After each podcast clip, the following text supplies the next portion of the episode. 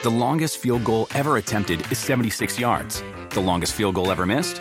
Also 76 yards. Why bring this up? Because knowing your limits matters, both when you're kicking a field goal and when you gamble. Betting more than you're comfortable with is like trying a 70 yard field goal. It probably won't go well. So set a limit when you gamble and stick to it. Want more helpful tips like this? Go to keepitfunohio.com for games, quizzes, and lots of ways to keep your gambling from getting out of hand. Life is a highway, and on it there will be many chicken sandwiches. But there's only one McCrispy. So go ahead and hit the turn signal if you know about this juicy gem of a detour.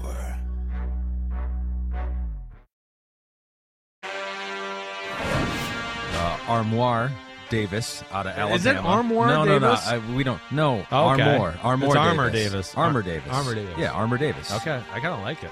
Armoire. That's his, that's our nickname. He hits you like a piece of furniture, like a dresser. Right? that could Yes. work. Oh yeah, we are professionals. Look at us. We talk about guys and don't even know their damn names. Damn, we're good. Holy cow! I evaluate the players. Don't know their name. Ahmed hosts the show. Supposed to know that. Doesn't know the name either. We're a perfect tandem. They're two idiots running a football podcast. Yes, we are. That's right. Hello, I'm Chris Simms. That's Ahmed Fareed. How you doing, man? What's going on? I didn't even know what an armoire really was. I that's what I'm a little surprised at. I was like, Pete, is it a chair? I'm a little surprised. As worldly as you are, as smart as you are, what an armoire fa- is. and it just sounds just like a, an educated word that you would usually know. It's like if someone was like, "Do you think Ahmed knows what an armoire is?" You'd right. be like, "Yeah, of course." Yeah, and it and, and armoire is how I, I was. That's how my mom always said it. armoire. Okay. Yeah, yeah. That's how the mean streets of Franklin Lakes, New Jersey. That's how we said an it. armoire, in Armoire. the foyer. Right. You know, like the foyer, the part of the Yeah. front part of a house. Yeah. I mean, I had an armoire fall on me once, and luckily got saved by the bed. Right? Seriously? Yeah, like climbing up the armoire at an age where there's a shirt up there and I can't quite reach it. So let me step on one or two of the Oh, no. lower levels, and it tipped over.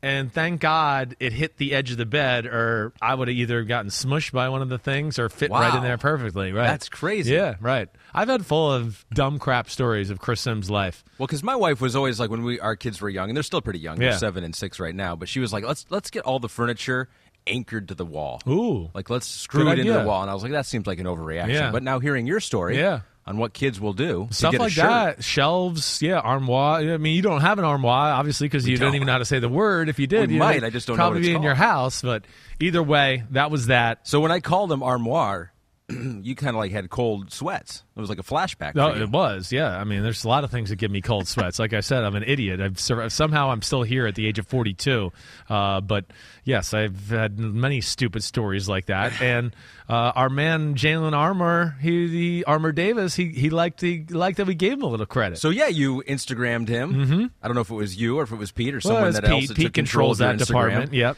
Uh, you Instagram some of your love of him and your comments about him because he's not getting a whole lot of love as a as a safety. I don't think he's in a lot of people's top five. Yeah, he's a corner, so that just tells you how much res- uh, respect Oh, he's getting there. you can't even get his position right. Number three for you. Yeah. Um, so he saw your post, he responded to it, and now you're going to get to talk to him. Well, I, we're going to talk to him Wednesday, That's which would be cool. cool. Uh, you know, I, I love talking about the guys that are, yeah, you know, that I look at and go, damn, this is a good player. Why is nobody giving this guy the credit he deserves? We're going to talk about one or two of those today when we talk edge rushers here in a minute. Yes. But he's probably sitting there going, wait. Well, okay, wait. I went to Alabama. I had to sit behind all these great players. I finally get out there, and nobody catches freaking balls on me the whole year. I blanket everybody. We go to the national championship game. I run a 4 3 at the combine. Why isn't my name involved in some of these conversations? I'm sure that's how he's looking at it a little bit, and I'm with him. I don't understand why his name's not getting thrown around a little bit more as well. So I look forward to that. Yeah. That interview with him. Yeah. All your interviews you do are, are so good. It's like you're instant friends with all these guys. You do a great job with them. Thank you. You do a great job at evaluating all these players that you've been doing in your office at home for the last two months, probably. And so it's interesting you're talking about a corner right there. So important in today's NFL. Yeah. Mm-hmm. This passing league now. I was kind of curious because today we're going to do your top five edge rushers, which you think is a very good group. We'll get your thoughts on how deep the group may be Yep. and the top end talent here. But just right off the bat, what's more important now in the NFL? Is it more important to have those blanket coverage corners or those edge guys that can put a little pressure on the quarterback? I'd still go with the edge guys. You I would? would. I would. It's it's it's it's close. It is, but uh, I, the the edge guys just again I think on a play by play basis are more involved in the football game, run game, pass game. Okay, yeah, they ran away from you, so what?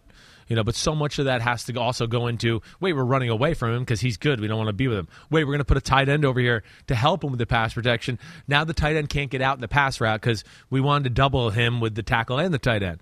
So there's that. Oh, wait, the back doesn't get out as quickly, right? So that's the effect that like we don't see with a great edge defender. It is the game planning things and the things that the the quarterback and coach got to do to go. All right, let's try to limit the amount of how much this guy fucks our game up, you know, conversation there. So that, that's where it's really special, let alone, yes, the plays that those guys can usually make are game changing, whether, hey, sacks, yes, I mean, the, the, the numbers with a drive that has a sack, of course, the the uh, the the success rate drops way down. Sure. The turnovers you can cause over that. Of course, big moments of games, right? It's a passing league. It's late in the game. Teams are usually throwing the ball in those scenarios. It's not like, oh, we're going to run a ball all the way down the field here.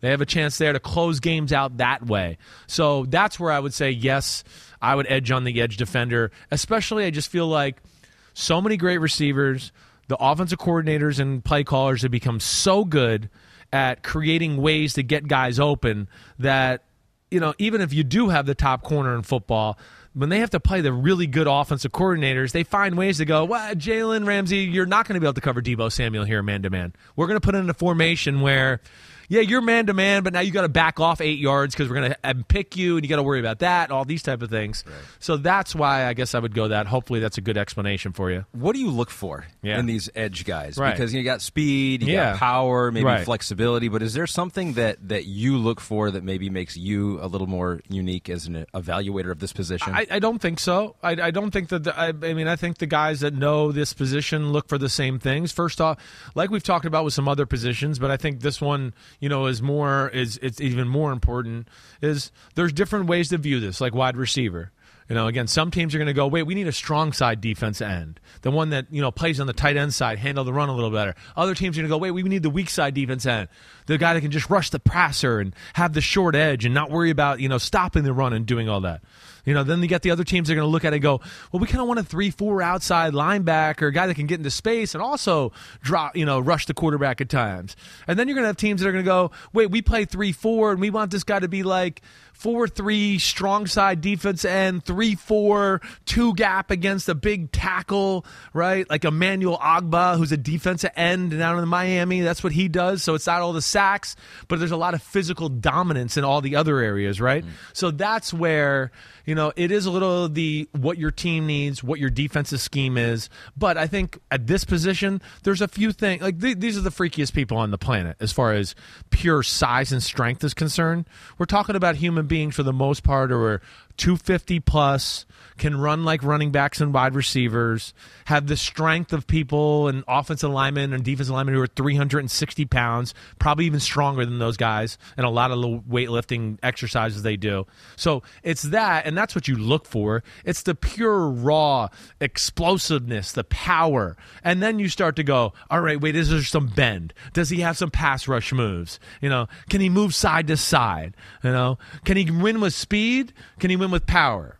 Can he go speed then to power? And that's when you start to piece it together. But this is one where true physical traits certainly usually you know, last the test of time at this position. And just about every year, you see one of the top ones or two of the top ones get to the top of the draft. You know, you've had the Chase Youngs and you've had the uh, the Nick Bosa's, definitely Joey Bosa. I mean, we just talk about how important these right. edge guys are, and they're always in the conversation for Defensive Player of the Year, right? And all the sacks that they get. Well, and even last year should have been that way. We just had a weird year with COVID and Jaelan Phillips, right, who came from Miami. Jaelan mm. Phillips, if he doesn't have the concussion protocols and there's some of that, he was a top five, top ten pick for sure.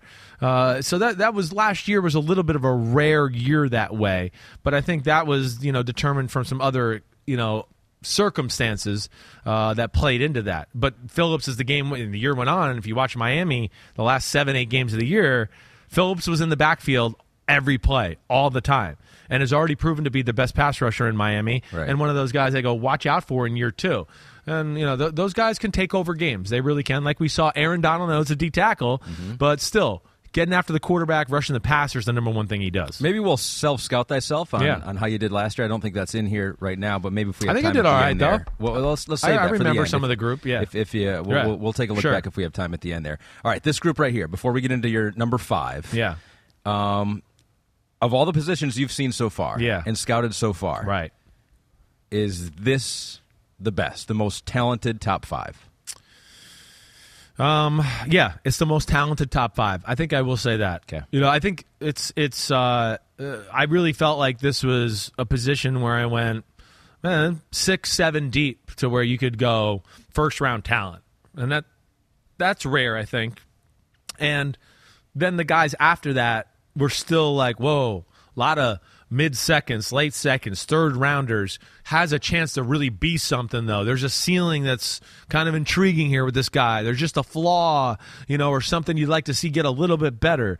But I think overall, when I'm just looking at this and I still got to do, you know, uh, D tackles and some O linemen here. I think I, I think your comment is safe to me. I mean, the wide receiver position I told you was very impressive. There's no doubt. So was corner, but I think when you take it all into account, top end talent, depth, a little bit of versatility as far as you know what's your cup of tea and what you like. Mm-hmm. This position had it all. All right, let's Yeah. get into it. You Yeah. ready? Yeah, definitely. Your top five, maybe some surprises along the way. Well, yeah, You there's always do yeah, that. you know that there is. There's going to be a surprise here. I, there's no question. And again, it's it's. I wasn't trying to make a surprise. That's that's for sure. You in just- fact, mm. I made a surprise in my top five, as I told you before this, that it bothered me so much that I almost put the guy in the top five just because of outside circumstances. But I've got to stay true to my evaluation on what I see on the field, and that's where I, I stopped. So we'll left, get into that. left shoulder was the angel that was like, I saw the tape. I just Yeah, didn't like the tape. exactly right. The right shoulder was the devil going clickbait. What are you doing? I, Why are you doing well, that clickbait? that's what you're going to be called. Exactly. That's what bothered me. It's going to be clickbait. It's going to be, you know, piling on a certain person maybe, and and and because there was piling on going already, I don't want to be a part of that. And but that's where it's going to be tough, and we'll get into that. That's a, what they call a tease. Ahmed. That's a tease. That's a deep tease. Good. Deep tease At the top of the rankings here. Uh, we'll start with number five, and this one might be a surprise too, because I, I usually at number five you do like to, you know, highlight a player that uh, maybe I, I don't know you do, you always do this, but a player that might be not getting all the love, and he's not in a lot of people's top five, Right. but he's in your top five. He is in my top five. I think you know his name is probably starting to, you know, get get around a little bit more in these conversations, and I can see why. And that's Nik Bonitto, Nik Bonitto from Oklahoma. That's right, OU. The team that owned me in college, and thank God Nik Bonitto was not coming after me in college. um, this arguably, um, and here just start off with the banner statement. He's 6'3", 248. He's a phenomenal athlete. I mean, phenomenal. And I would say out of all these guys, and maybe out of everybody out of the edge prospects, was the best in space edge defender of all, everybody. Also, maybe the most naturally gifted pass rusher of the whole group as well. All right. So there's some things here to look at to where you go, wow. All right. Great body, great pair of legs. You know, I love that. Okay. The athleticism, like I said, the real deal.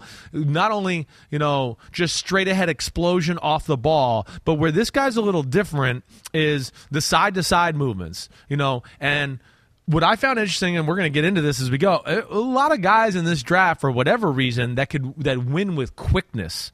And people might go, "What do you mean with quickness?" Well, I mean, I know we can go with speed around the corner and get there, or the old power move, and I'm just going to jam my head into the guy's chest and push him back.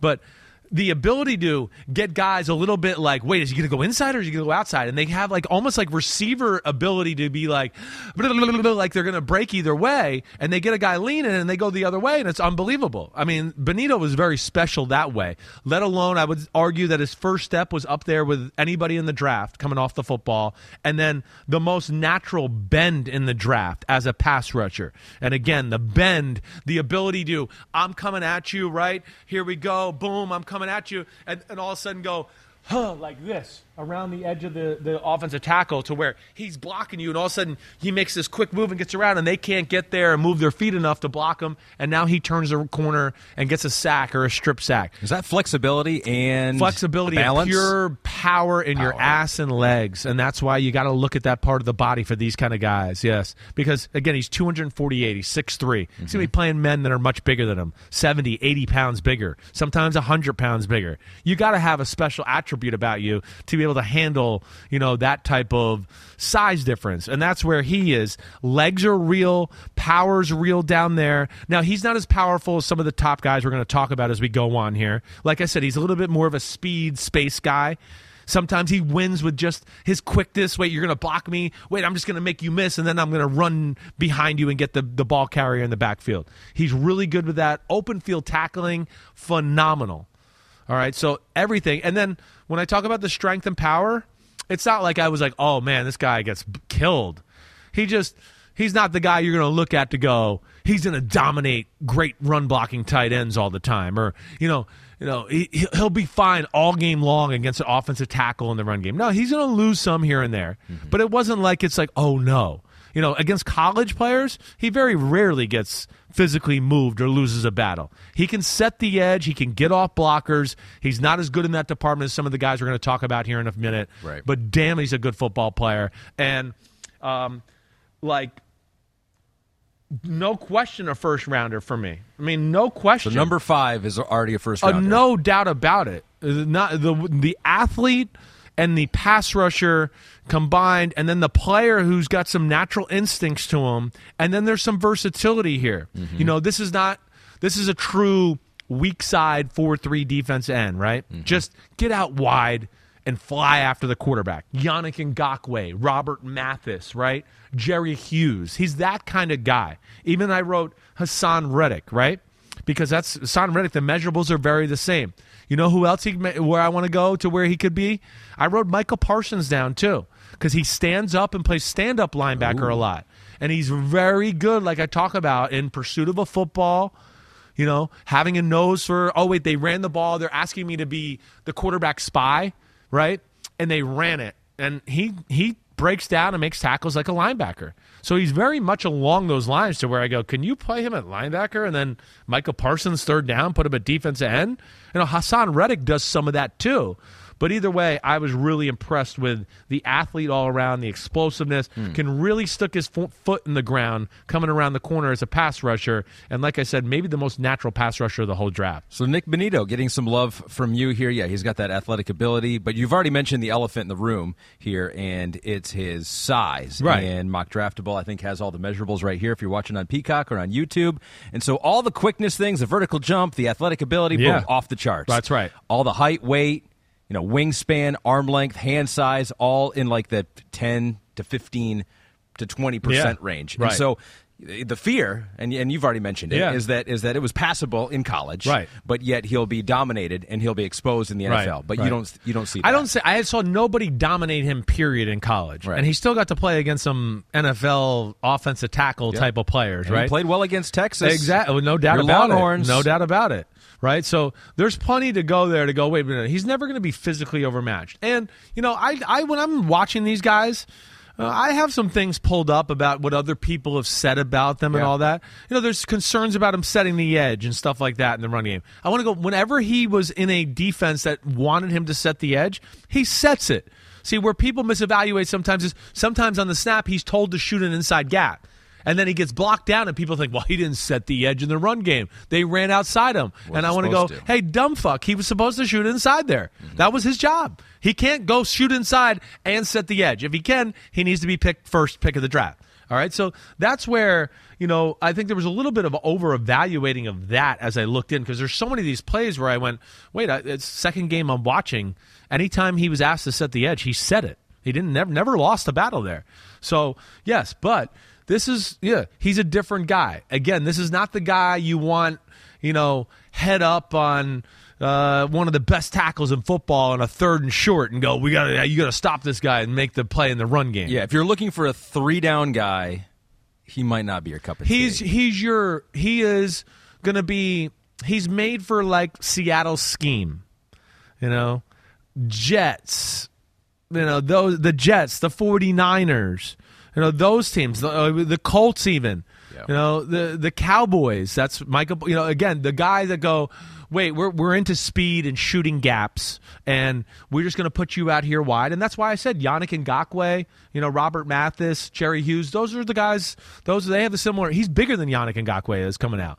So know, that's the kind of player is. It's a speed space player with a little difference as far as they're concerned, those guys, and the versatility of being a stand up linebacker. And that's why I said the Michael Parsons, or you remember Bruce Irvin from back in the day, Yeah. right? Similar to that, too. I could see this guy kind of having a similar role like that. That's interesting. You know, it's like he might not be the cup of tea for everyone. He, he can't do everything, but do you have enough usable skills and elite skills to make you very useful to a lot of teams out there? Yeah, he does. He does. No question. It, it's he's uh, too good of an athlete. He's too good of a natural pass rusher, and to me, that's where I do think he goes somewhere. You know, towards the the, the later part of the first round. Nik Bonitto out of Oklahoma, Yeah, your number watch. five edge rusher. You've already said number five is in the first round, so all these guys are in the first round. I think so. Would you even go maybe to say I six and seven? six and or- seven could be too. Oh, so you think maybe I think it could be one of those years. It could be. That's where this draft, as I start to go through here, and like I said, I I got to get to offensive tackles, but man, I mean, Right. the offensive tackle list seems like it never ends either.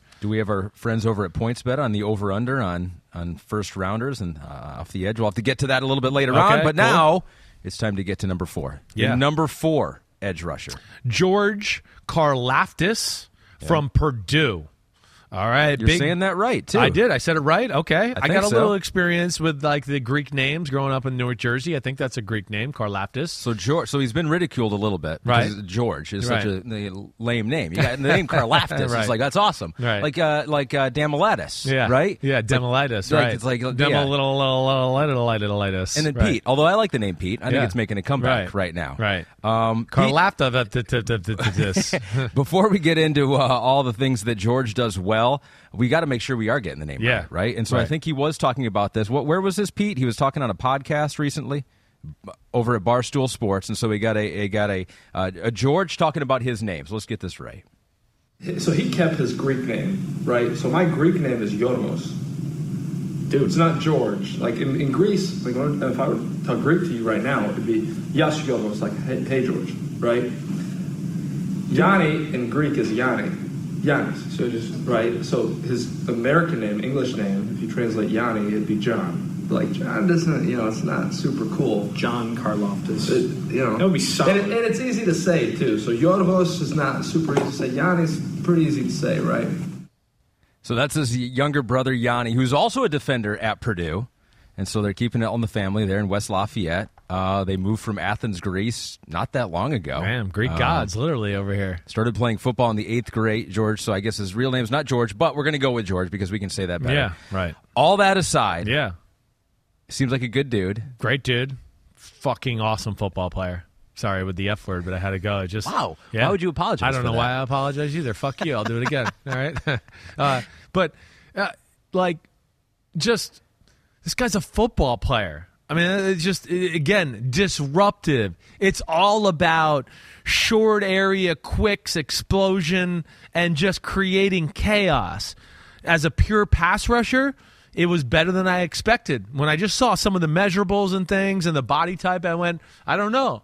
But then, I mean, first off, I'll just say this: the twitch and some of the quickness, it pops right away. Just right away, you turn on the film and you see him. Wait, it's a run play. The way he got off the ball and threw somebody down to the ground to make the tackle. You go, holy crap! Like that was he did that in a hurry. He did it violently and he did it easy. Like that, that's where you, he jumps off. And then you start to watch and you go, well, damn. I mean, he holds his own against everybody. He gets off of box against everybody. He's got an explosive first step and some good hands to go along with it in the pass rush. Has a little bit of a power rush move. You know, he doesn't have great speed as a pure speed pass rusher. He's got a great first step. He doesn't necessarily have steps two, three, and four to sometimes turn the corner Sure. like some of these other guys, like Nik Bonitto, who we just talked about. He could do that. But it's still good speed around the corner. But I think the really the thing that's like more impressive to him with anything is just how he gets off blocks, how disruptive he is. He can shoot gaps. He can win with power rushing the passer and has this thing where I, I never wrote this down in years past, and I wrote it down with maybe four to the five guys this year in the top five. You know, you always hear me say speed to power, right? The old speed. He's going around the edge to win with speed and then realizes, wait, I'm not going to be able to get around. So now I'm going to put my foot in the ground and take that tackle and drive him to the quarterback, right? That's speed to power.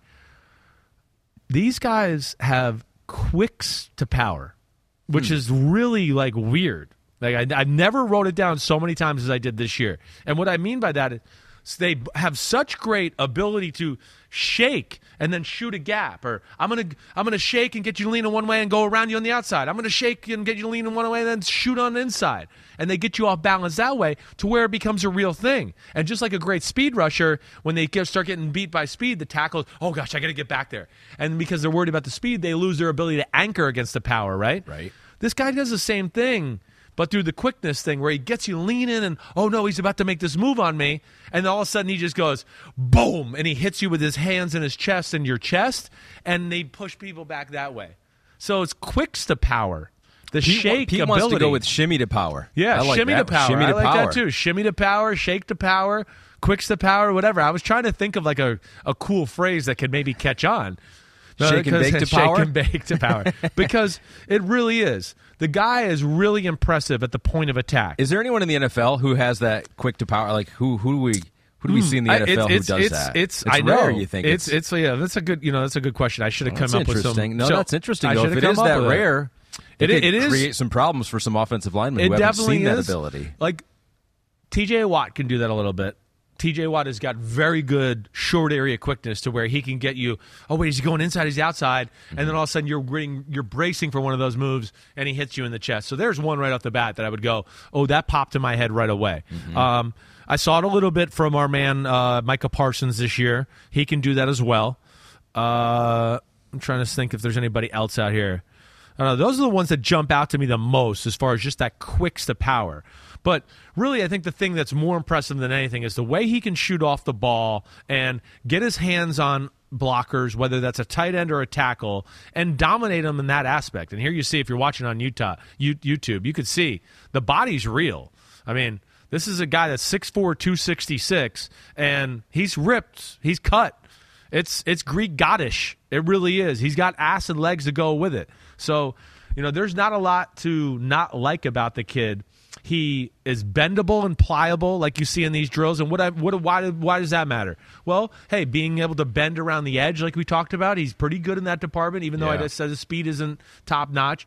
But the other thing is like you know getting blocked and oh wait the guy's kind of got me and i'm bent in this awkward position and ah, i'm gonna still throw you to the ground even though you kind of had me. I'm throwing you to the ground and i got off the block and i made the tackle and throws his body around that way.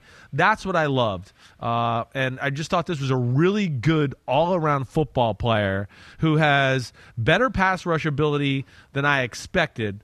And he's got incredible power and strength as far as pushing offensive tackles, guards around.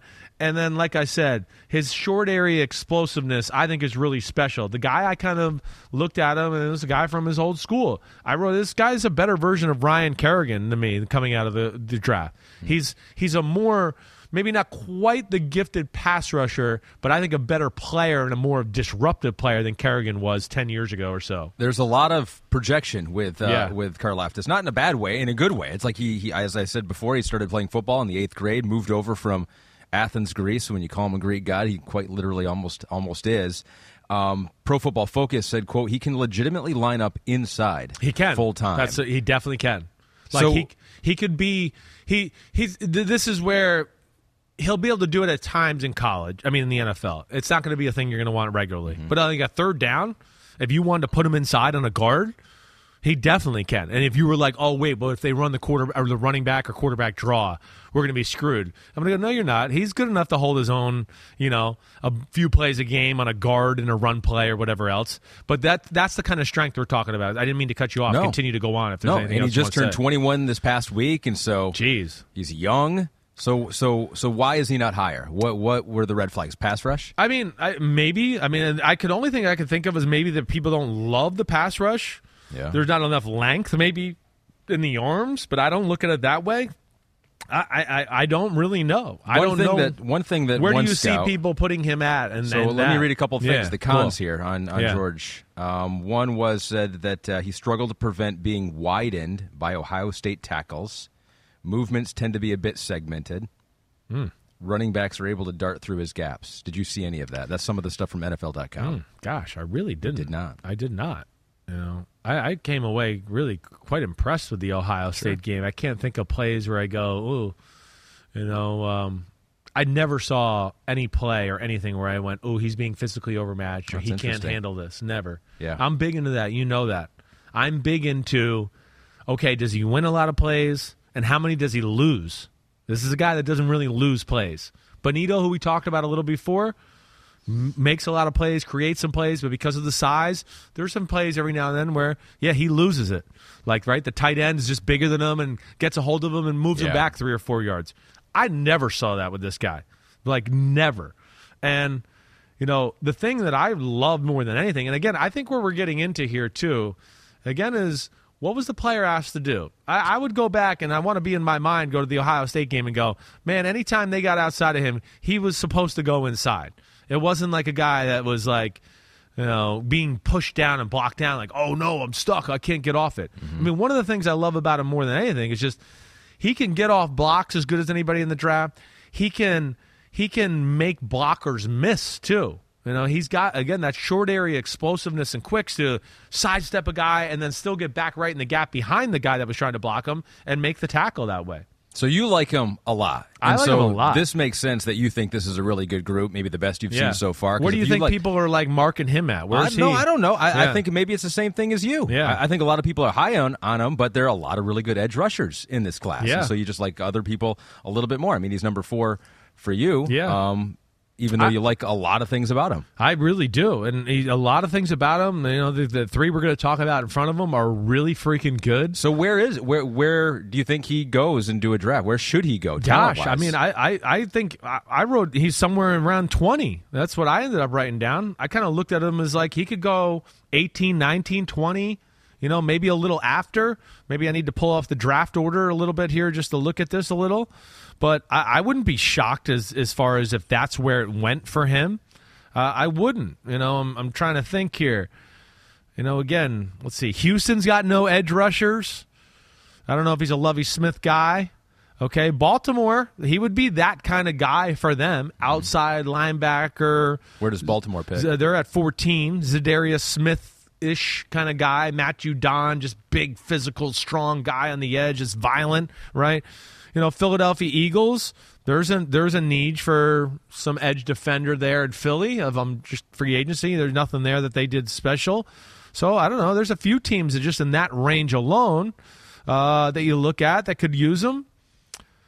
Um, so I, I don't know, but again, I, I think he's a really good football player, and I think he's again another guy that goes. Stats don't really say it with him. Sure. it's it's the amount of plays that he get involved in and around the football and creates problem that I thought were very impressive. so you like him a lot. Mid do. first round pick. You think for George, George Karlaftis. Or Yo- YOLO? YOLO, YOLO. Is that what it was? You only live once. Yorgo. Yorgo. Yeah, Pete.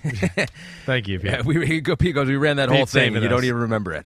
Around any corner, within every battle, and with the dawn of each new day, the threat of the unexpected, the unpredictable, and the unrelenting lies in wait. But Marines will always be there. They are the constant in the chaos. No matter the battlefield, Marines adapt to win, defeating every shifting threat, protecting our nation's future. The few, the proud, the Marines. Uh, okay, so that's number four. So that means your top three you think are solidly in the top fifteen. A hundred picks, you percent. know, And there there have been a couple players who've been talked about as possible number one picks. So that's maybe not a surprise for them. But right now, into your top three, your number three edge rusher in the class of 2022. Jermaine Johnson the second from Florida State. I mean, maybe my favorite body of everybody. This is like he has your Khalil Mack, Lawrence Taylor, traditional edge guy look, right? When he just stands there or puts the hand down, you just go, man, I don't know. but he just fucking looks good. I don't know what it is. I mean, he was one of those guys. As soon as you turn on the film, you went, "Wow, looks the part." Now let's see what it looks like. You know, when you turn it on. He's a dude, 6'5", 254, didn't qualify for college out of high school. You may have seen him on Last Chance U. Do you ever watch that on, on Netflix? I've heard of it. He was no. on that. Really? Jermaine Johnson was on that, then ended up going to Georgia. Didn't play much at Georgia, so they didn't see it. They didn't see that body and go, wow, get him out there. Had to go to Florida State and finally got his chance. Yeah. Well, you know, hey, uh, we've seen in college football, it's Georgia's got some guys that have some bodies like that That's too. true. So they're probably like, That is "Ah." true. And you know, again, this is where it goes into Georgia probably likes a guy that's even naturally bigger, like a bigger human being. They might ask their guys a two gap to where, again, he might have been good, but maybe not as good at some of those things as maybe they wanted, whatever. But like right off the bat at 254, the first thing I wrote down, like the incredible play strength, incredible play strength. I mean, it doesn't matter who it is at 254, tackles, tight ends, it's domination. He dominates tackles. There's no way you can expect a tight end to block him. So that would be the first thing I would tell you.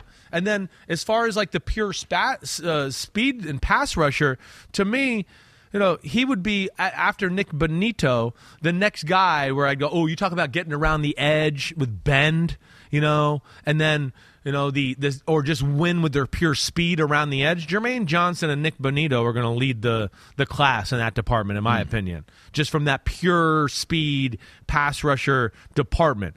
But this guy's a really good freaking football player, like everything else too, and that's where he separates himself from maybe a Bonitto and then like Karlaftis, he has all the stuff Karlaftis does, except he's a better pure pass rusher. That's where I came away. I, I was expecting to see a guy that says off the edge, great pass rusher. But what I was more impressed with than anything is just, again, I think how violent he is in the short areas. You know, the way he can just get off the ball and crush a blocker right off the ball. And then just relent- relentless and reckless. And you know that. I love that. I love reckless. This is a freaky position. You got to be a freak of nature and a crazy mofo. And he's the kind of guy that you know, these are the type of things I look for, Amin. Get off a block. Wait, there's a running back running at me, you know, to my right, full speed with his head down. Screw it. I'll throw my body out there in front of him and stop him right there. You know, there's a lot of that to where I just go, man, what a man. What a play. What a football player. So that's what I loved about him. And, you know, even 6'5, 254, the ability to lock out, right? And then disengage. I thought I wrote, and I want to see where his eyes into the backfield to me were as good uh, as as you know the top guys in the draft or anybody in this draft. And what I mean of that is, you know, set hut, the ball snap, the guy's blocking, he's holding it out. And he knows exactly where the ball is. He's not just into the guy blocking him like, oh, I got to beat you. Oh, wait, the ball ran by me. He is very aware as he's holding his ground and pushing the guy or holding his ground to go, oh, wait, the runner's coming here. Oh, let me get him set up to get there. Oh, wait, no, he went the other way. Let me throw the guy back over and get him that way.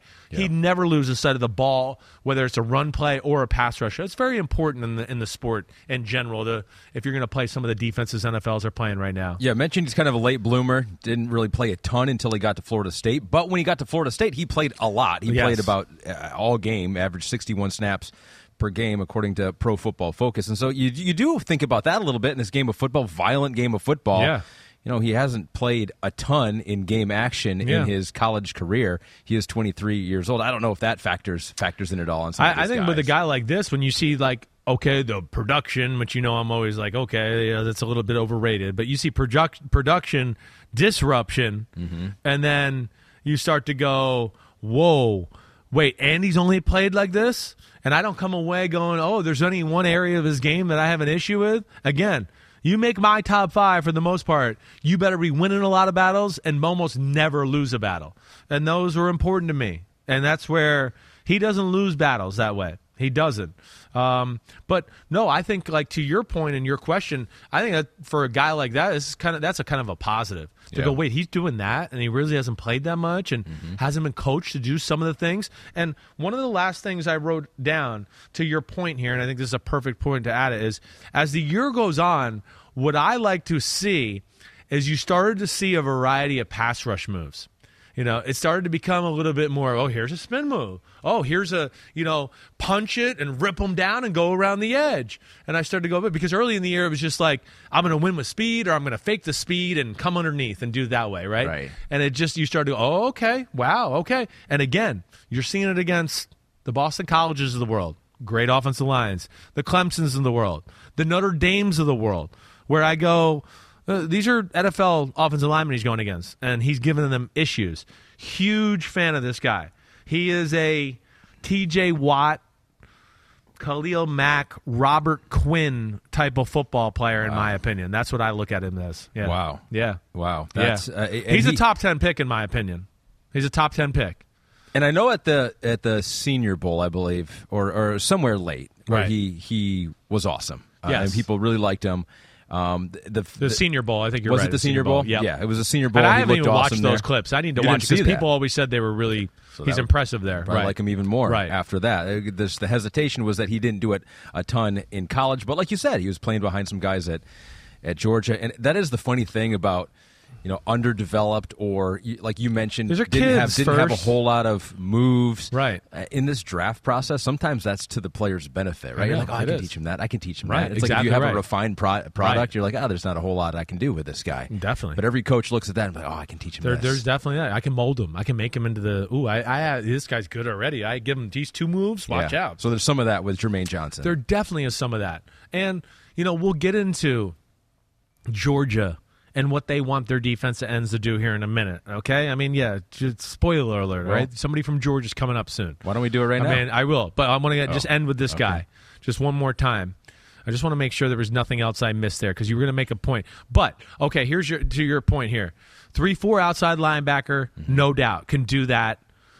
Now what does we- the three four outside linebacker need to do? three four outside linebacker is going to be you know you're going to have your three down linemen and the three you know three four right your three Yep. linemen you got a nose tackle and then you're going to have two bigger Arik Armstead you know DeForest Buckner type of guys that are your defensive ends they're like hybrids defensive ends defensive tackles They're more tackles than they are ends. a little bit, Yeah. right? They're athletic big men who can kind of do both. We can put you on the edge. You're not the fastest, you know, but you're really powerful for out there. Right. We can put you on the inside, and you're plenty powerful to handle, you know, this, but maybe don't have the best anchor when double teams or stuff like that.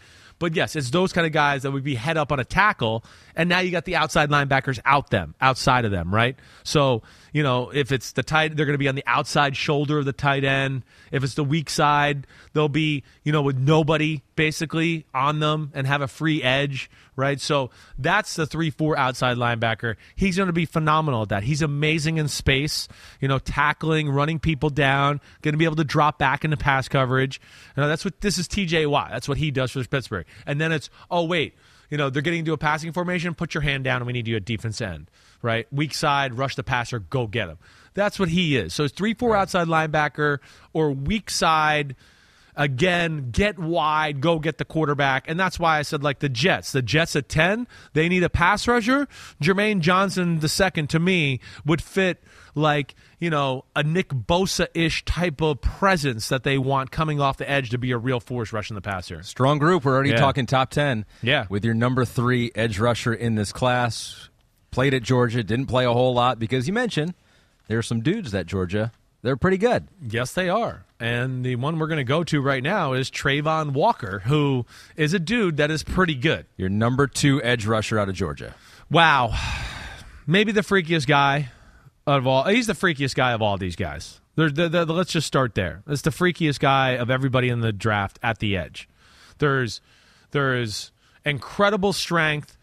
You know, you know what you're going to get as a player.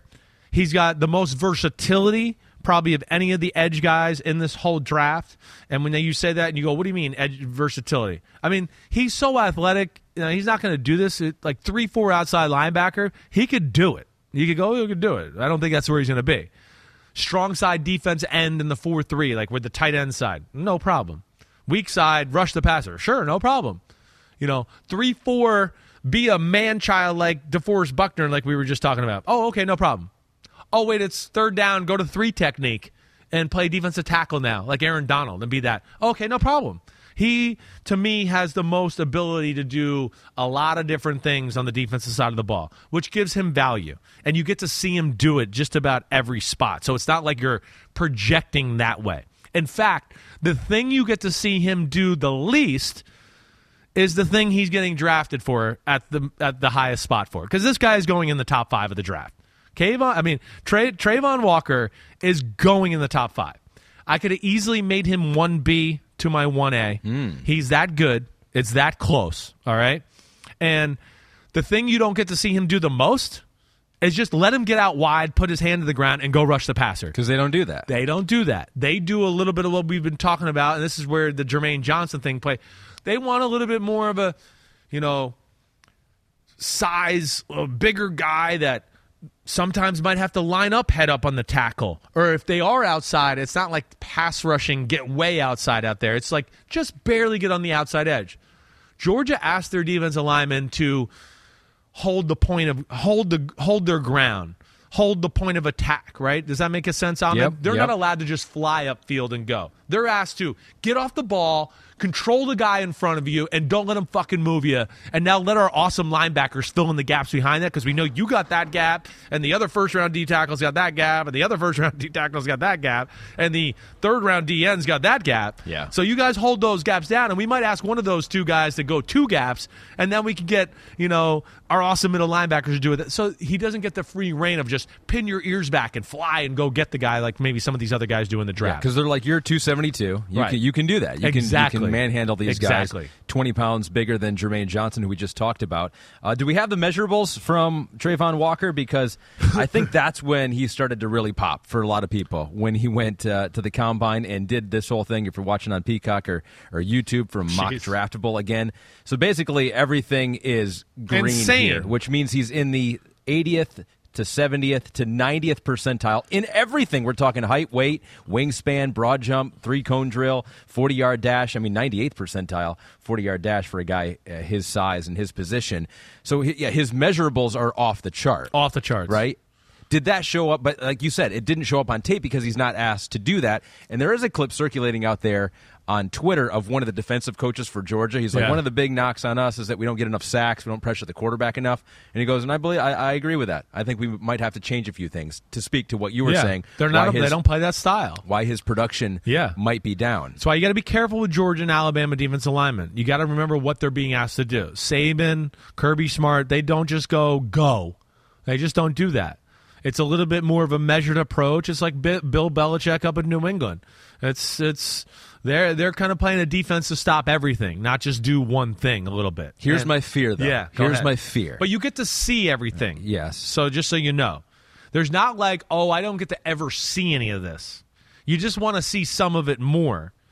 You know, Right. as far as the frequency of there are times you see edge. him Right. do what you're saying here. Exactly. but that the fear is Yeah. that the Georgia coaches are not idiots, right? Right. I mean, it's like they they have their system, yes, but the fear is that some of the stuff he was not asked to do, they did not feel he could do because if it a guy that Yeah. freaky that can do all that stuff Right. and is so fast and that big, it's like you don't even need to be a college coach to identify that, Right. As it just let him I go, know, you know. know. So that would be the fear. I hear the what, what did they see, or what are they really that bad? Did they really not see his ability? No, or are I think things it's that they fear. I think it's I think it's more of no. This is we we, we can be elite if we play defense this way, and we're special, and we don't need to, you know, let a guy just be out here to yes maybe cause seven or eight plays a game that we go wow but also there could be seven or eight plays because we're just letting them go way out there that they run a few plays to where the other offense goes wow on us and makes a big play. Mm-hmm. So that's why they're so good and so talented that way that that's just the style of play they're going to play you know but there's still plenty to piece together here to go oh if you want to widen this guy out i mean his first step it, it's it's phenomenal. When he explodes in a straight line, it's comical. I mean, whether he's running a quarterback down or a, a running back in the backfield, I mean, it's it looks weird because you're like, wait, this big guy is accelerating faster than the running back who's trying to run away from him. So that's what's amazing. And then, you know, Bend is good. It's not like I don't sit there and go, "Oh wow!" Like it's not as good as Johnson or Nik Bonitto. It's funny you mentioned that because Yeah. one of the one of the knocks on him is a limited bend. It's but- it's not as yeah, it's not a top notch bend that way. But where he makes up for it, of course, is incredible straight ahead explosion to where he can win around the corner just with pure speed. Mm-hmm. Because step one and two and three are all fast, and then you go, oh gosh, he's getting around. And then where he makes up for the lack of bend too, of course, is incredible power Mm-hmm. to where he's the kind of guy that if he just goes full speed and goes like forget a move or anything, if he just runs into you and takes his arm, like most everybody goes back. So he has that aspect. so he's got yeah he's got the power. Sorry to interrupt you, Right, but he's got the power that, but he works a little bit higher. Perhaps, He works higher, hundred percent. which maybe in the NFL. Yeah, well, might- yes, a defense end though you can get away with this, and I would worry about it if I saw like issues with it in strength throughout the game. But you don't ever see. I mean, this guy he fucking annihilates everybody. Sure. All right, and that, that's right. And then to, to the added part of like your question of it then Ben, because it is there's there's not the great superstar Ben, but his three cone. That's where, like, if we could put this back up in his measurables, Pete, if you get a chance, maybe it's too late, but Ninety third percentile. it's a six eight nine three cone. That's like elite wide receiver. In fact, some of the elite receivers in the draft that we've talked about already did not run six eight nine and the three cone. That's fucking insane at two hundred and seventy two pounds. That's insane.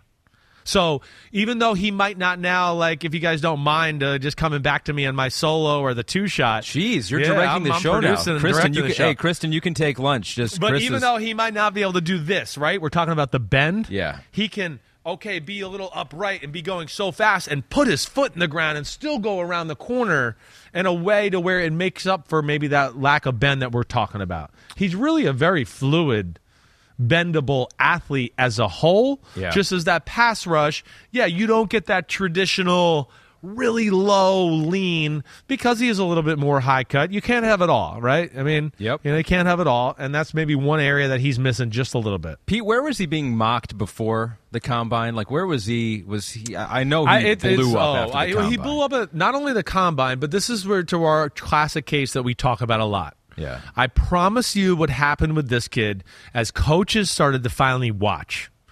They started to go, no, these hey, hey, area scouts, these plays where you think he's not doing as good, he's doing exactly what he's told to do. It's just not sexy, but they want him just to hold the ground or mm-hmm. two gap, like we talked about. And I think once that started to happen with the measurables, and then the people that really count in the evaluation, where the GMs and the higher ups start to get really in this, that's when you start to go, he's climbing up boards. And it's no, it's just the people that really know what to look for are now going, whoa, this guy's got what we're looking for. Yeah, they now Right. have time to watch the tape. and Exactly. when they do that, they go, "This dude's Yes, awesome." Yeah, exactly. he stepped up in the national championship game, had a career high seven pressures in that game. He was phenomenal. PFF says he dropped into coverage 26 times That's in what I mean. 2021. You see it all. Versatile. It's insane, bro. All right, so the question from Good Nuz 08 is Travon Walker overhyped now? Has the love gone too far? Or was he overlooked for a while? You just mentioned that. Yeah. Uh, as someone who isn't a scout, I don't know if I should get excited if the Giants get to draft him Oh. or not. So, yeah, let's talk about We- draft we do. position for this We guy. should get excited. Let's talk about draft position because there have been people that have said that the Lions should take him at number two. Would that be too high? no, no way. It's not. It's, his guy has. He's not my number one. Like I said, he's Yeah. one A or one B, whatever you want to say. He has a higher ceiling than the guy that I got at one. All right, he does. He's got more potential to be a greater player than that guy. All right, but there's no weakness. Let alone the floor is extremely high with this guy too. You you're not going to go wrong with him.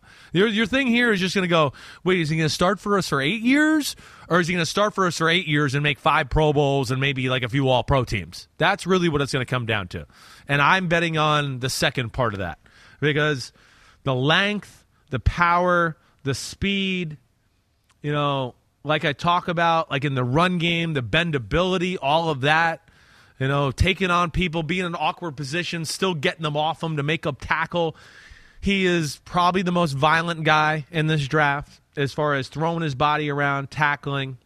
You know, the change of direction for his size, like when you're talking about dropping into pass coverage and stuff.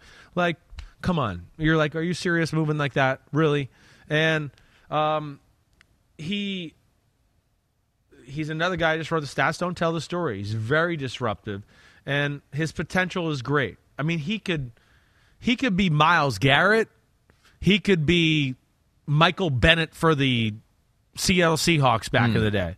There's a lot of different ways this can go, and he's the most strong and physically gifted of all these edge guys in the whole draft. That's what I'm going to say right there. So again, this is a if my Giants take him in the top mm-hmm. ten, please sign me up. Yes, please, thank you. I'll If you think it. he's good at number two, you think he's great at I- number ten. I, I, yes, yes. All right, so I think Pete, have you been working furiously back there?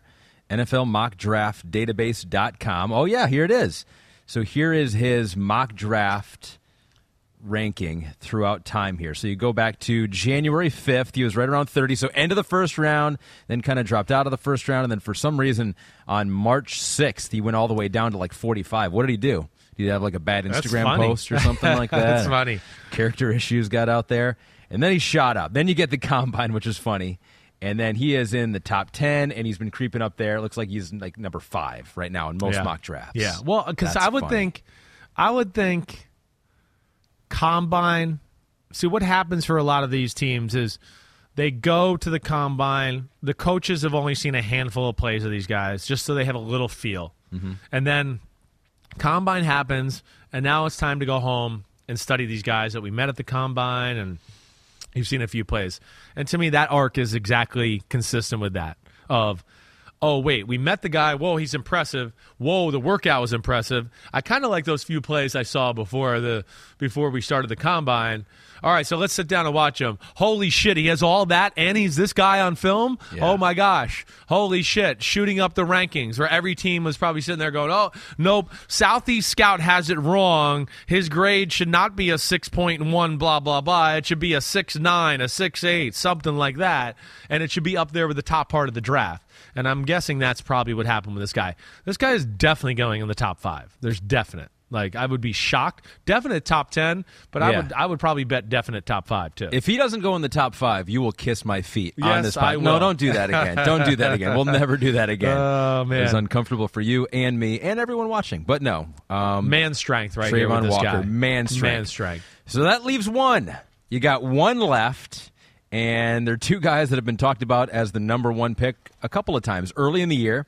That was Kayvon Thibodeaux from Oregon. Talked about, I think, kind of as the NFL season was starting. It's like, who's going to be the number one pick? And- Yeah, he was the this name. edge rusher from Oregon was often often talked about. And then here recently, we're talking about Aidan Hutchinson out of Michigan as what everyone thinks is going to be the number one pick by the Jacksonville Jaguars. One of these guys is not in your top five, surprisingly, Yeah, shockingly. Right. You want to go there first, or you want me to say who the number one rusher is first? Who's your number, number, one? rusher is Aidan Hutchinson from Michigan. Okay? Okay. There you go. Now, I mean, he's a really damn, damn good football player.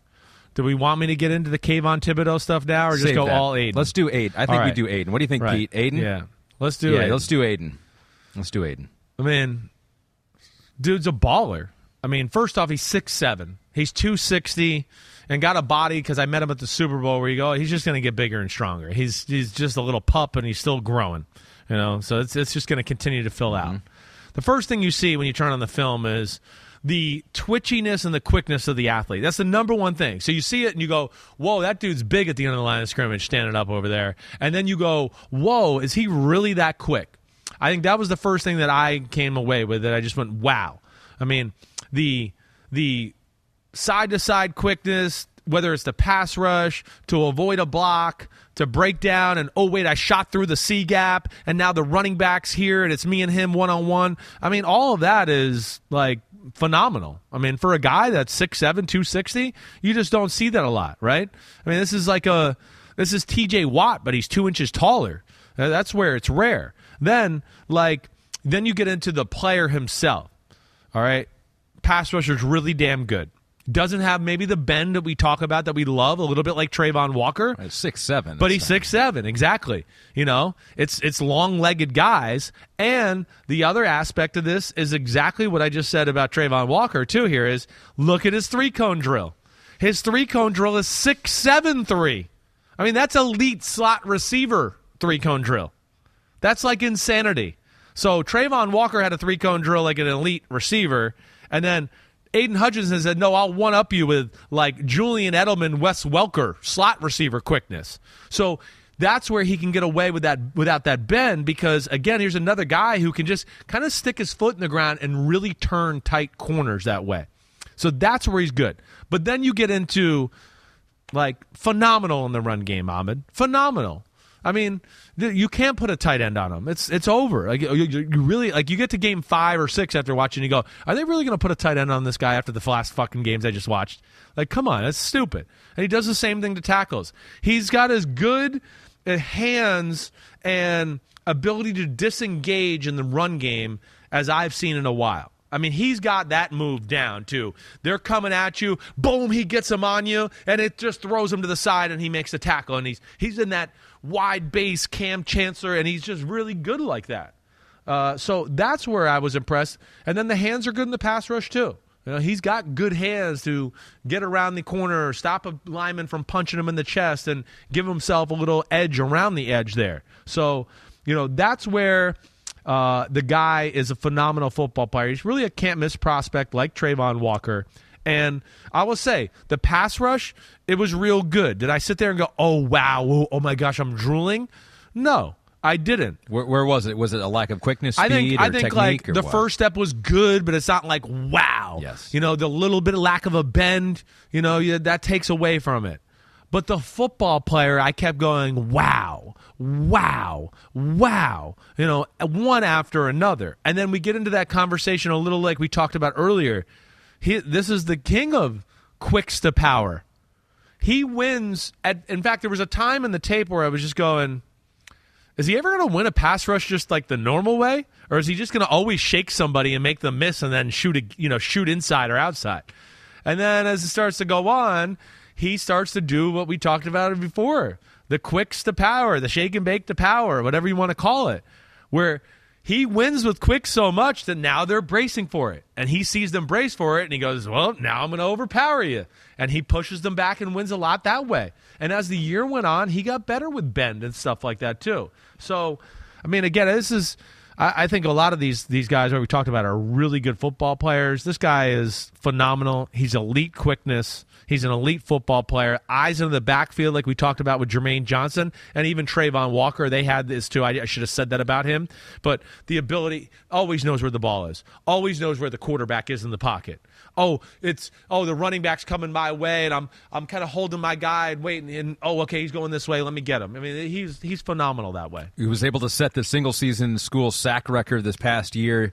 Uh, didn't have any sacks in 2020, but missed some time. Uh, missed a lot of time when he broke his leg.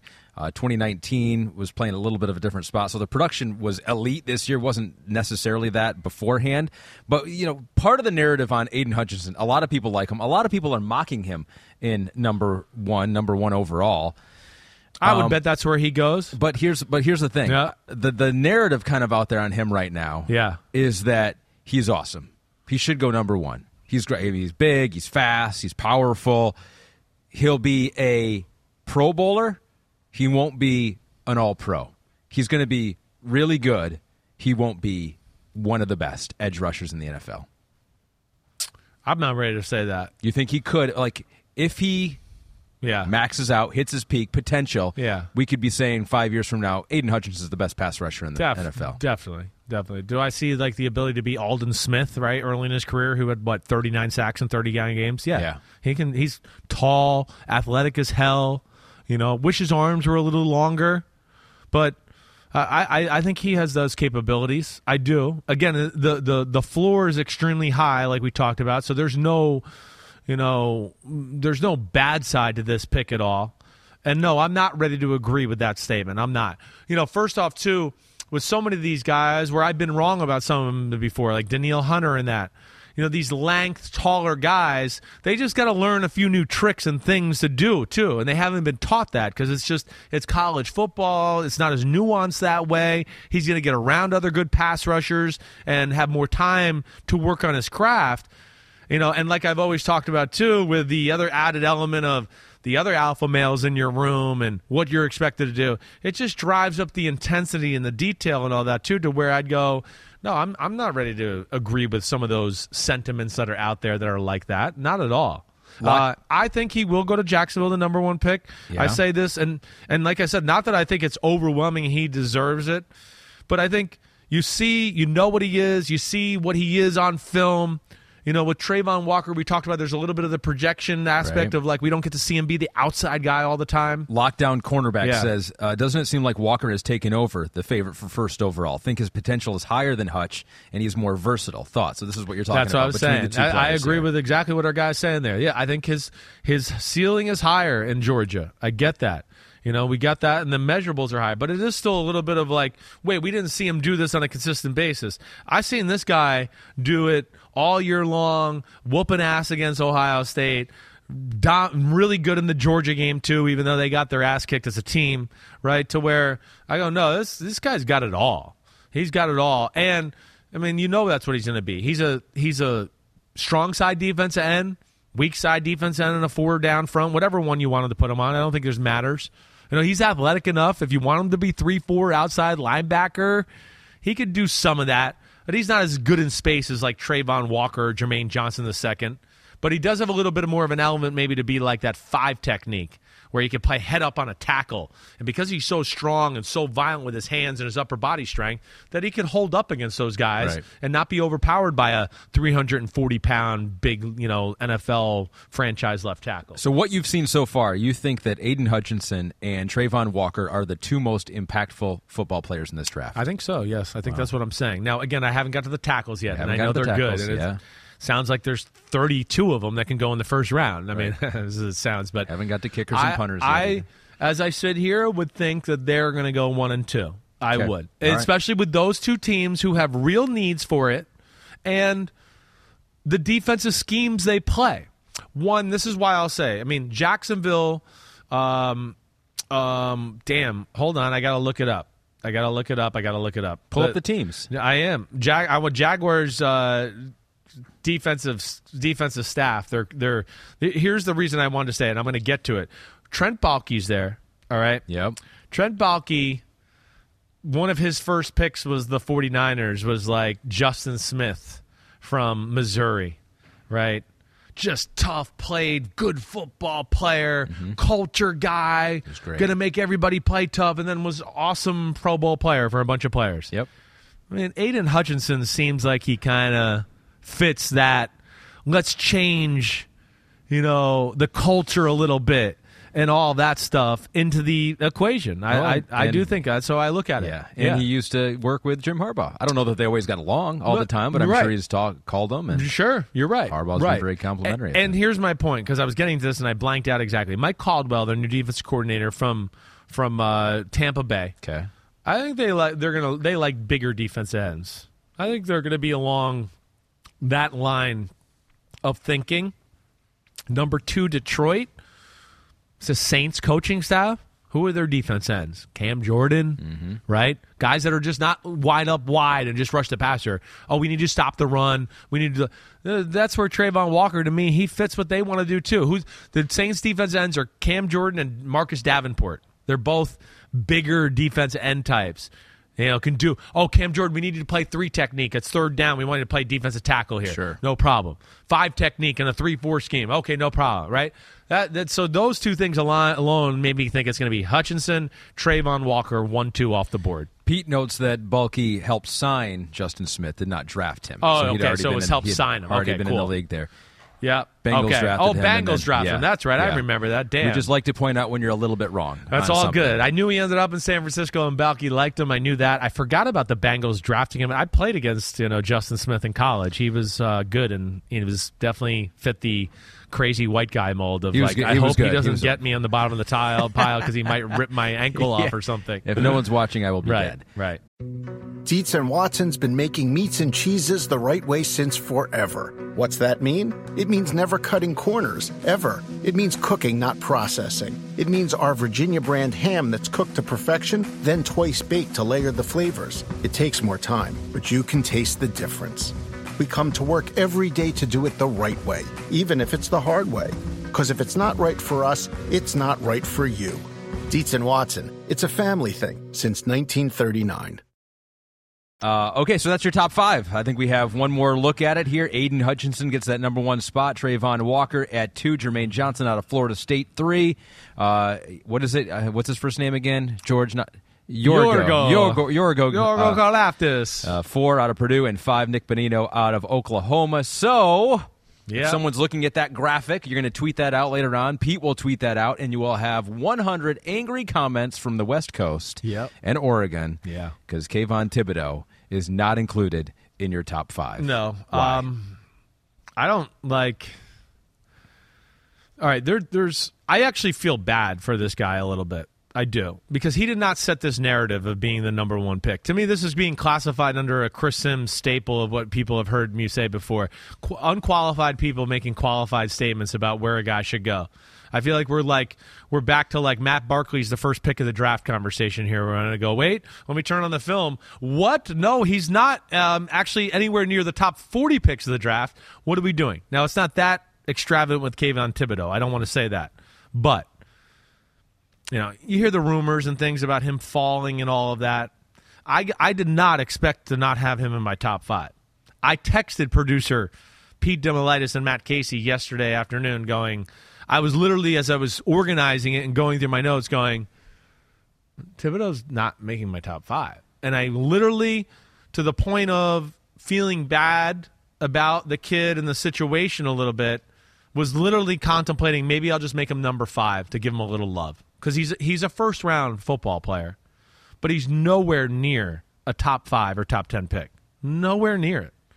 I mean, there's major holes in his game. That's where I don't understand it. And like, you know, again, I think it's it. I don't know where the narrative started. I know he ended off that 2019 season or 2020 season on a pretty high note, so that jumped it off. Plus, he was the number one recruit in the country coming out of high school. So, you know, and then he's got the size and the look of a guy that looks like he could be a number one pick.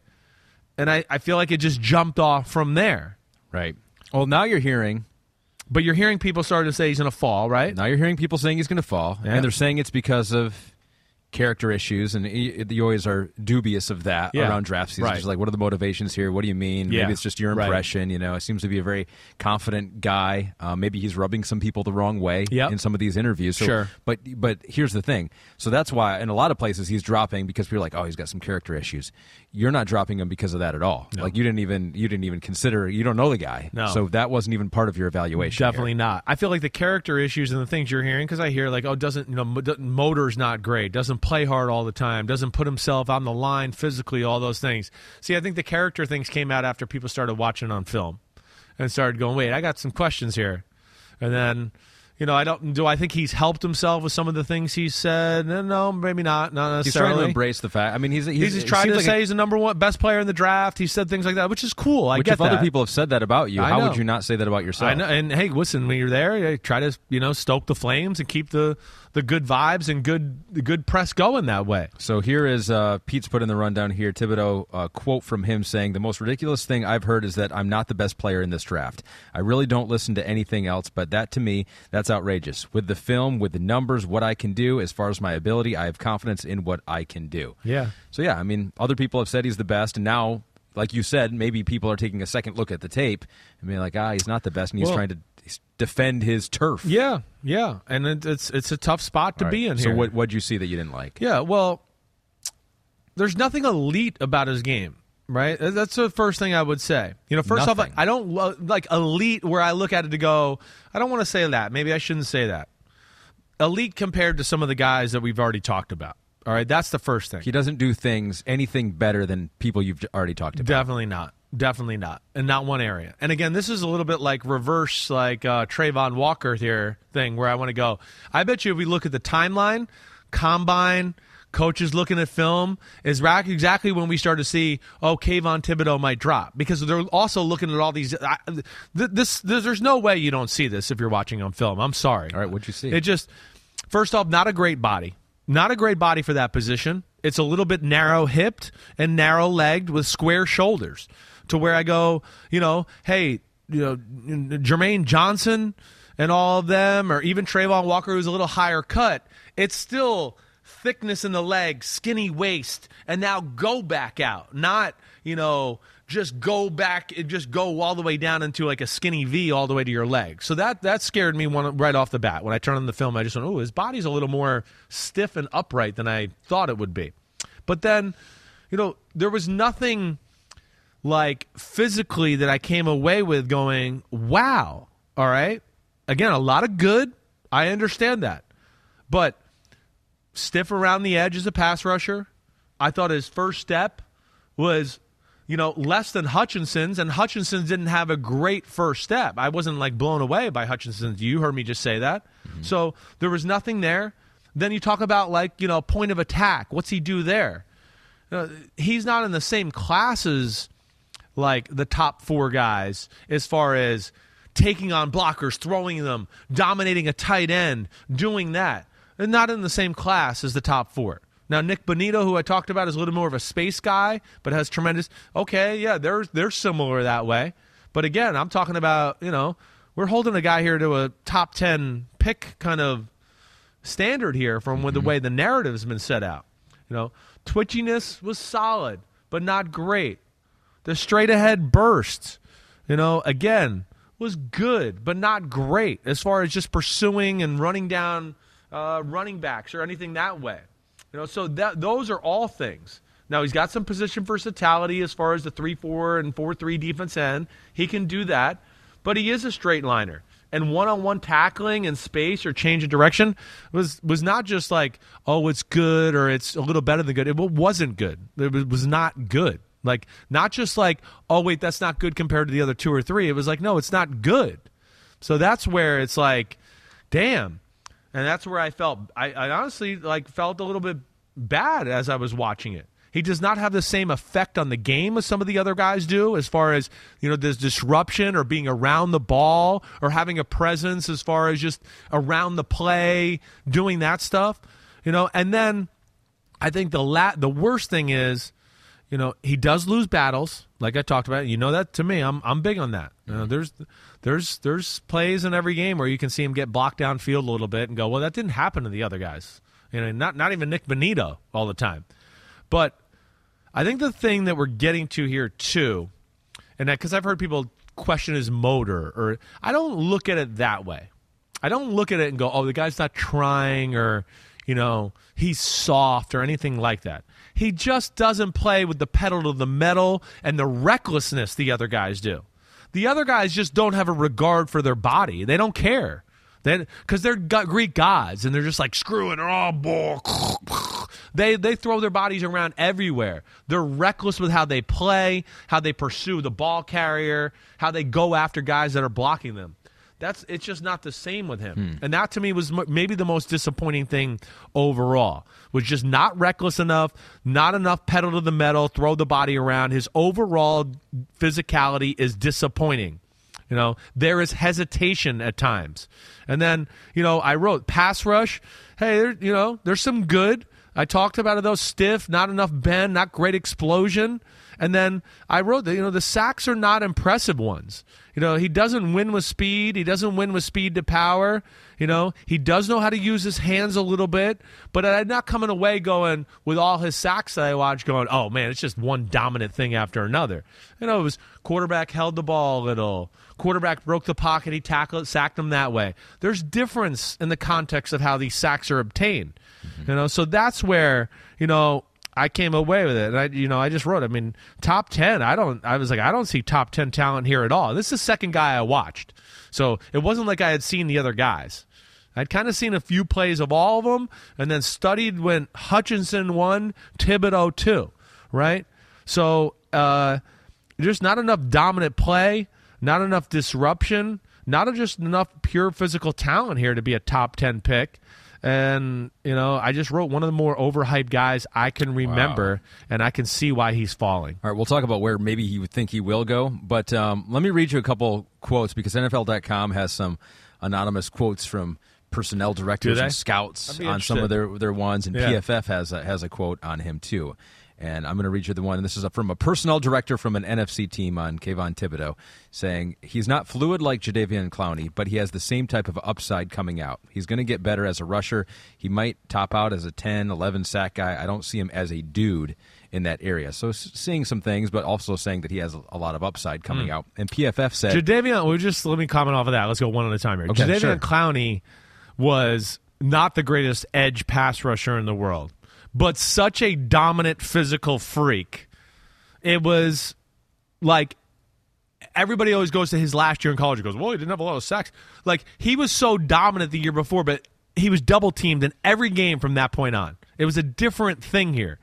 You know, Kayvon Thibodeaux, nobody's double teaming him. Nobody's showing him preferential t- treatment, and he gets blocked by tight ends, and I have an issue with that.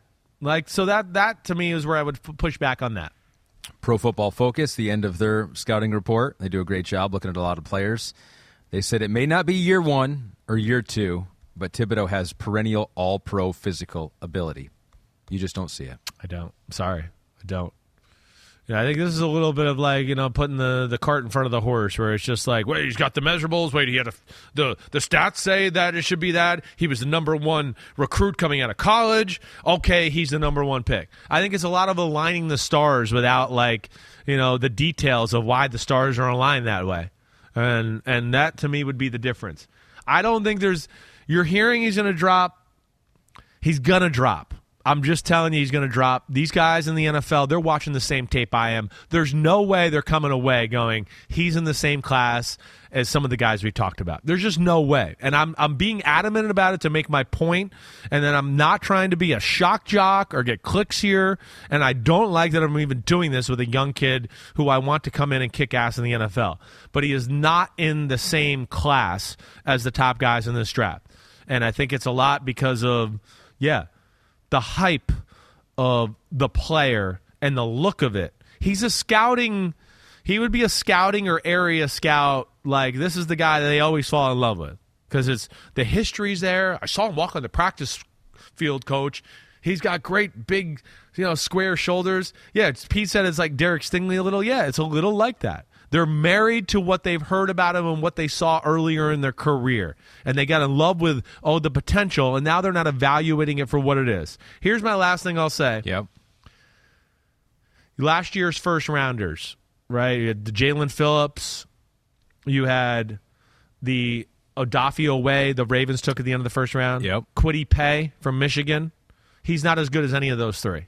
I'll just say that right off the bat. Gregory Rousseau, I know, was later in the first round. He's a different guy. He's a huge DN. You know, I would say he's closer to that, but I don't think he's as good as any of those three from last year. So he's an end of the first round, maybe second round for you. I think he's at end of the first round, realistically. Like I said, I think there's six or seven guys that can go in the first round. And just so everybody knows here, like Kayvon Thibodeaux would not have been my number six. He would have been my number seven. Just so everybody knows. Who's your number six? Because my number six six would have been Joshua Paschal from Kentucky. Okay. Who's a lot like Travon Walker. He's 6'3", 268, and he is just unblockable and a fear a force of nature. So, you know, he had the Emmanuel Ogbah type of play to him. Where it's not sexy, it's it's a little bit. They want you to manhandle and do all that, but man, you see all the other physical attributes to go. Well, if they blind him up wide, he can run straight and go get the quarterback. So he would have been probably my number seven, honestly. And um, yeah, again, I, I don't like saying that. I don't. All right, but I think it's fair. I mean, you saw the tape and you made your evaluation on, on the tape. I'll be This shocked to if do he doesn't character fall and motor. just to, to to justify my reason. And again, I didn't I didn't talk about this much Right. with anybody in the NFL, so I don't know what they're going to say.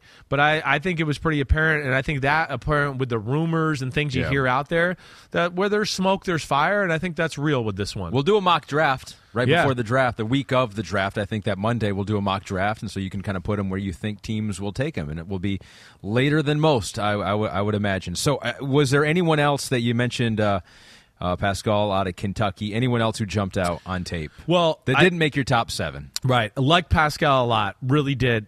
Dominique Robinson from Miami of Ohio. Okay.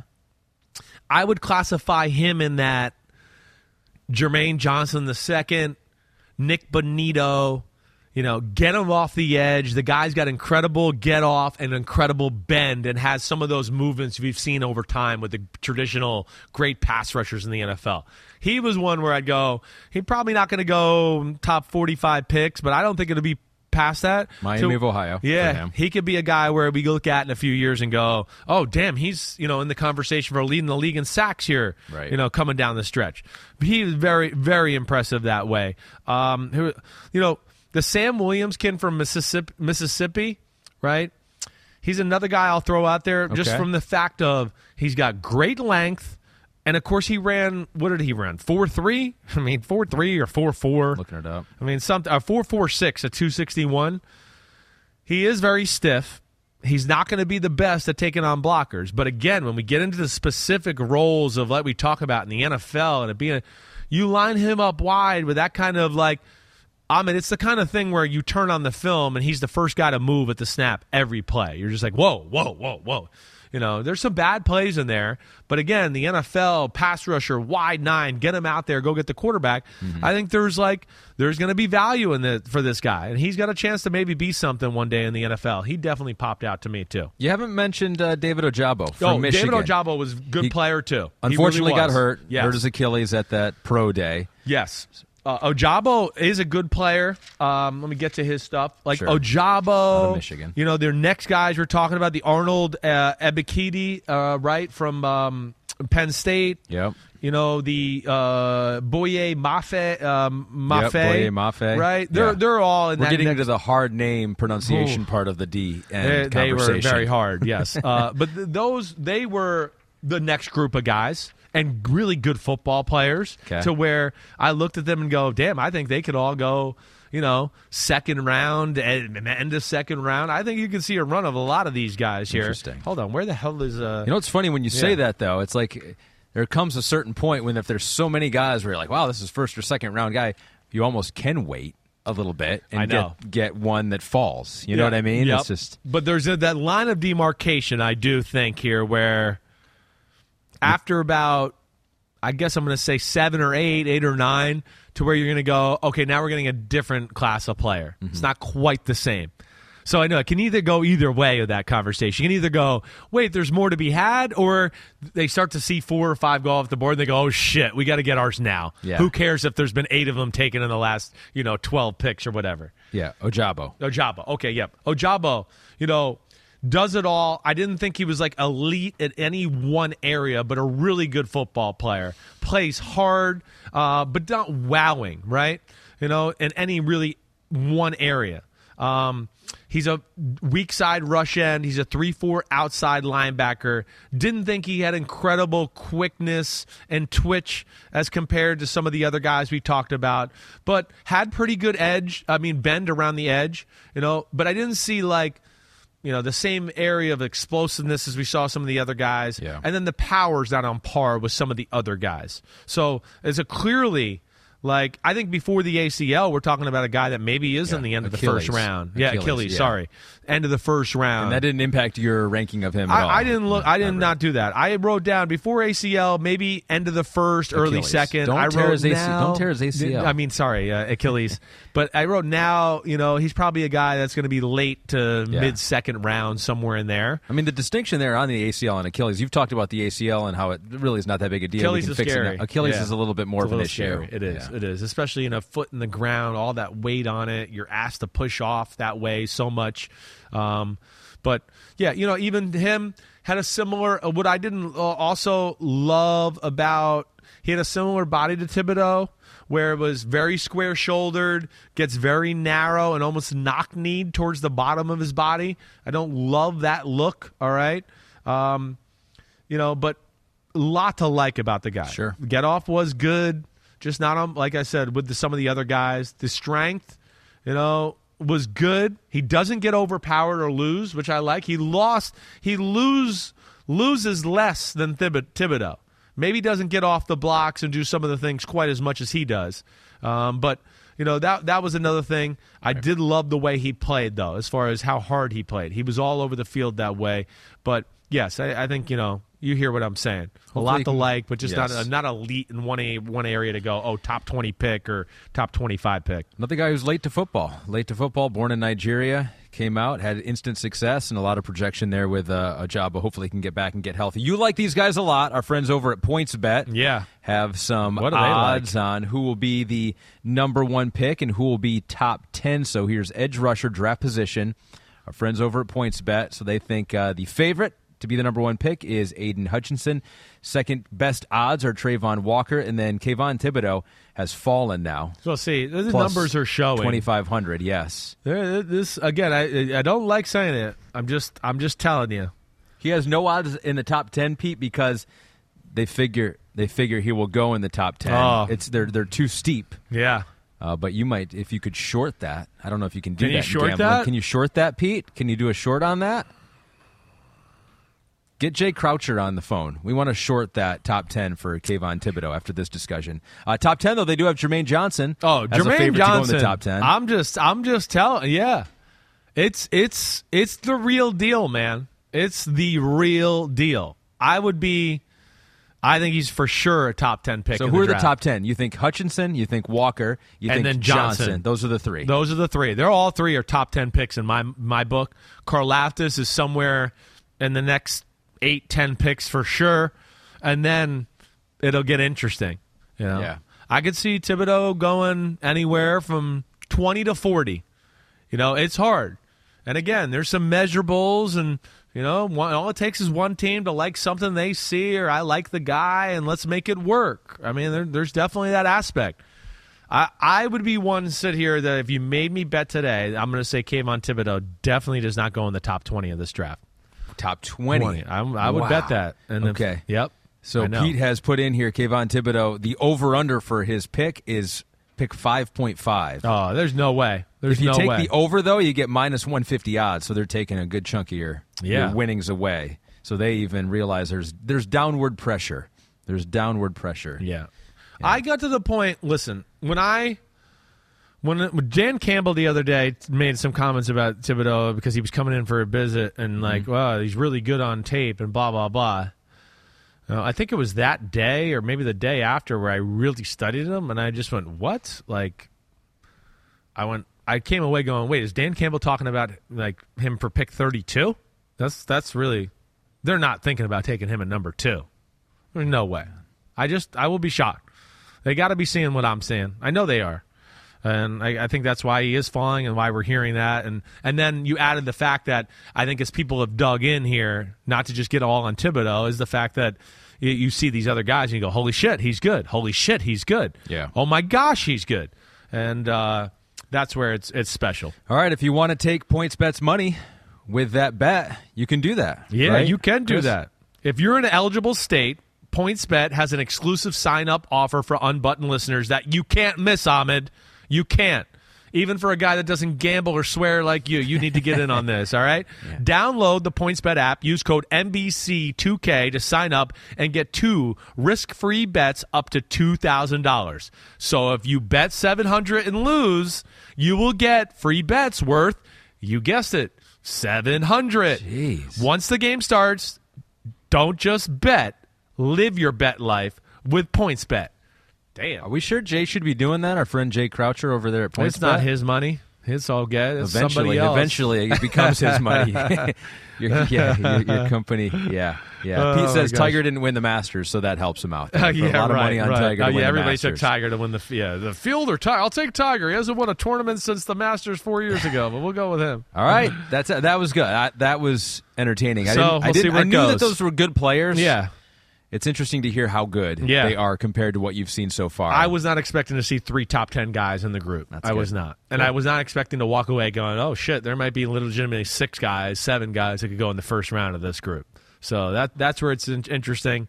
Uh, we'll continue to crack away.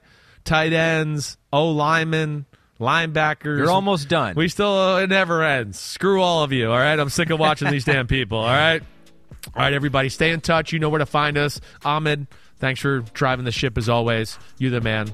All right, subscribe, rate, review. Wednesday rankings with Paul. Be there, be square. Peace out. Clap, Clap it it up. up.